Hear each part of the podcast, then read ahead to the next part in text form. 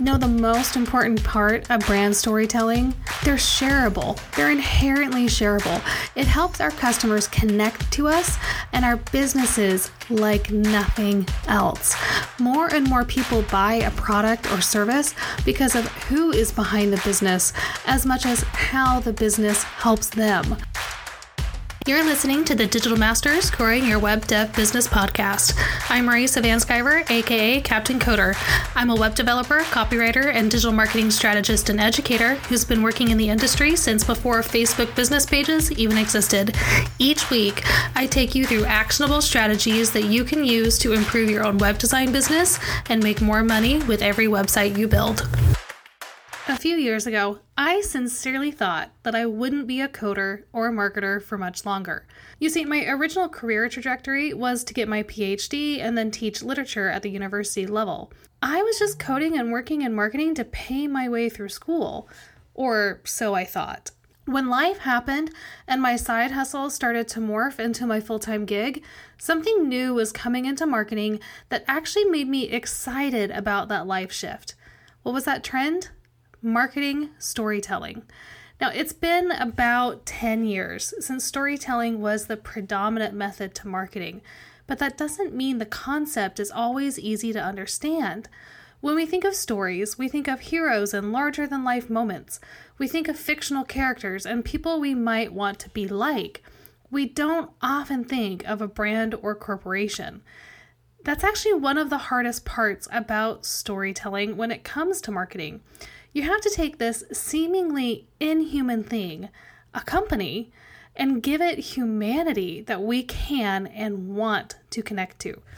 Now, if you've been struggling with how to create your own brand story, knowing what you need to do, and how you want to present your own brand, let me help. Because in today's episode, we're going to talk about the main components in a brand story, what our goals should be with a brand story, and how to craft your own. The first mistake literally the biggest mistake I see a lot of people make is making the brand the main character. But it's not about you. In a good brand story, the main character isn't you or the face of the company or the brand. It's actually your ideal customer. Let me break this down just a little bit. A good brand story isn't just how a brand came to be and what services or products they offer. Let's be honest, that would be kind of boring. The confusion in thinking the brand is the main character and therefore needs to have some sort of drama is also how you get those huge long posts on LinkedIn that are supposed to be gut wrenching or thought provoking, but they're often just really trite. Or those diatribe tribes on Instagram about all the hurdles a founder has had to overcome sometimes seems a little um, not realistic. So, when you're crafting your own brand story, you need to focus first on your ideal customer and not the brand. Give that customer a name and some personality traits you think they'll have. Then ask yourself what that ideal customer actually wants. What do they struggle with? What problems are they facing? Your brand story actually starts in this gap because with those answers, you should be answering how your company and its services or products help your ideal customer solve those problems. What value are you providing them and how are you making their lives easier? That's the start of your brand story. How you help, how you solve problems, and the value value your ideal customer finds in working with you versus a competitor. You always want to keep the focus on your ideal customer.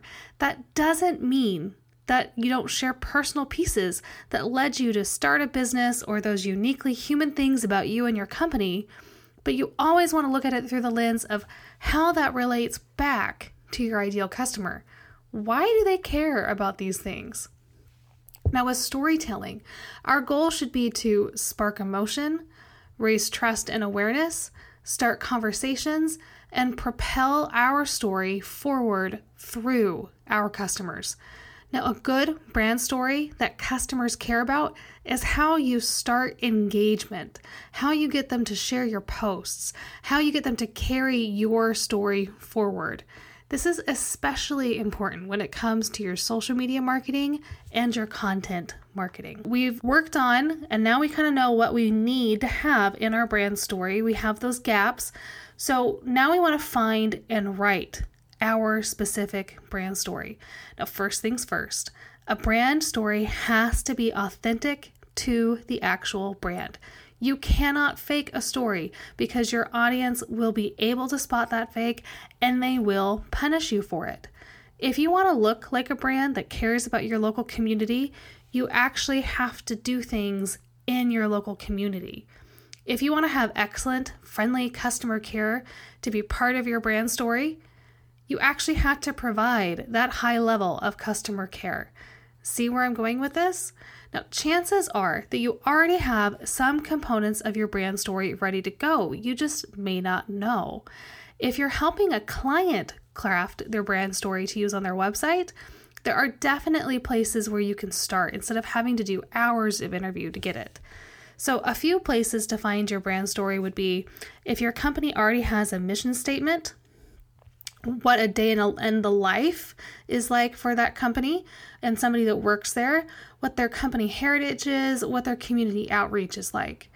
You can also look into products and their special history or lore, how they came to be, why they came to be, any influencers that use them, and any unique features or special uses for those products or services.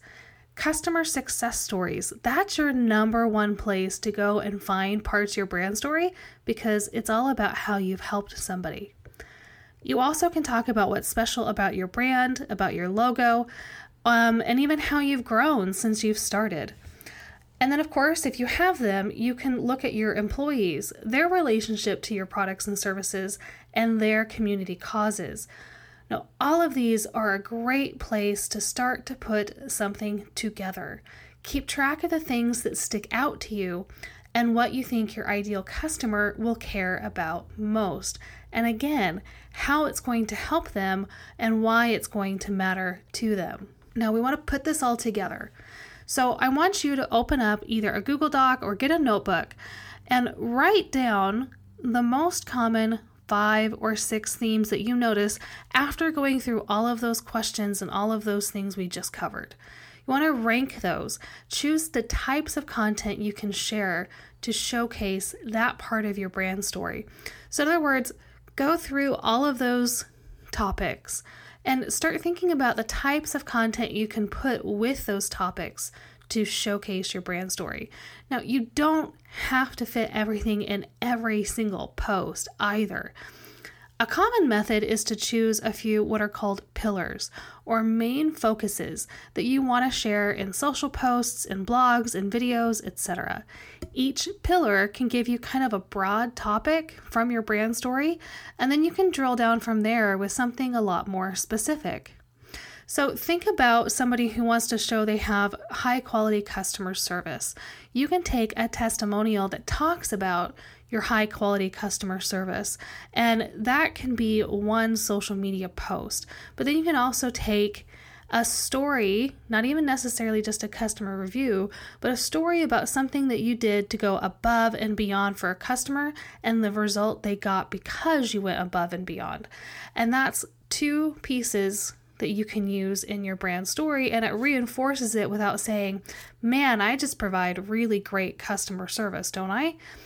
In a lot of this, it's about showing, not telling, and letting people kind of get the thought process behind what you're doing, less than telling them exactly what you're doing. Does that make sense?